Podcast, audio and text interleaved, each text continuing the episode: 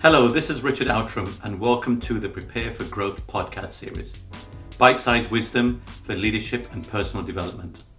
So, thank you for taking time out to join me. I'm so grateful for this unique opportunity.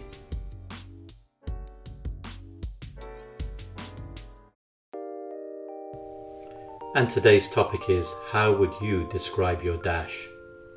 My wife and I had the pleasure of seeing the talented Sons of Serendip perform a couple of nights ago as they commemorated 50 wonderful years of soulful sounds by Stevie Wonder. The foursome comprised a classically trained harpist, cellist, pianist, and vocalist.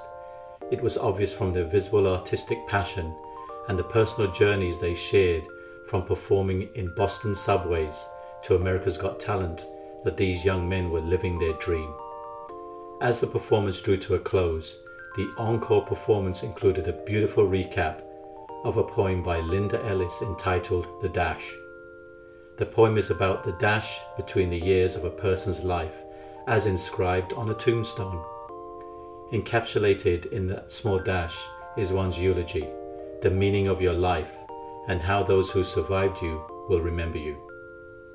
The lead vocal, vocalist, Micah, captured the hearts of the audience when he reminded us of the fragility of life, and when we love, we should really love, and when we hug, we should really hug, and when we cry, we should really cry. And in this day and age of constant distractions, when we're present, we should really be present. I was particularly moved by his words, as only last month I lost two uncles and a cousin unexpectedly within days of one another. I was also reminded that amongst all of life's responsibilities, I must continue to do a better job at being mindful and present. For when we are present, we live in the moment with full intention, compassion, respect, and selflessness towards others. These are giving moments where true personal connections are shared and lifelong memories reside. The small dash on a tombstone denotes a lifetime of personal degrees of love and fear of happiness and of sadness.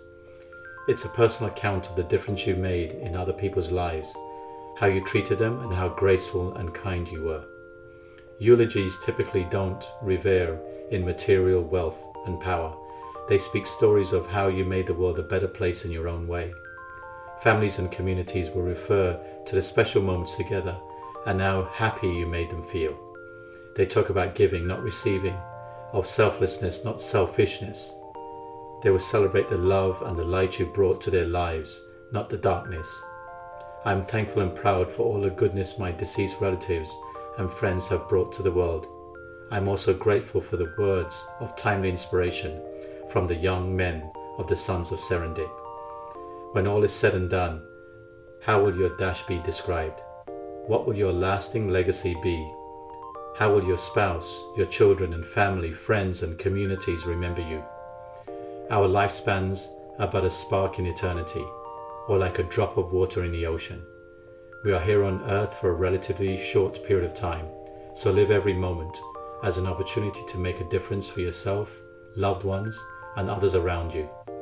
And over your lifetime, make your dash one that you'll be proud of, and one that forever resides in the hearts and smiles of those who survive you. I hope that you found today's session valuable. If so, please follow me on Instagram at outram.richard and post your comments. Thank you again. Until the next podcast.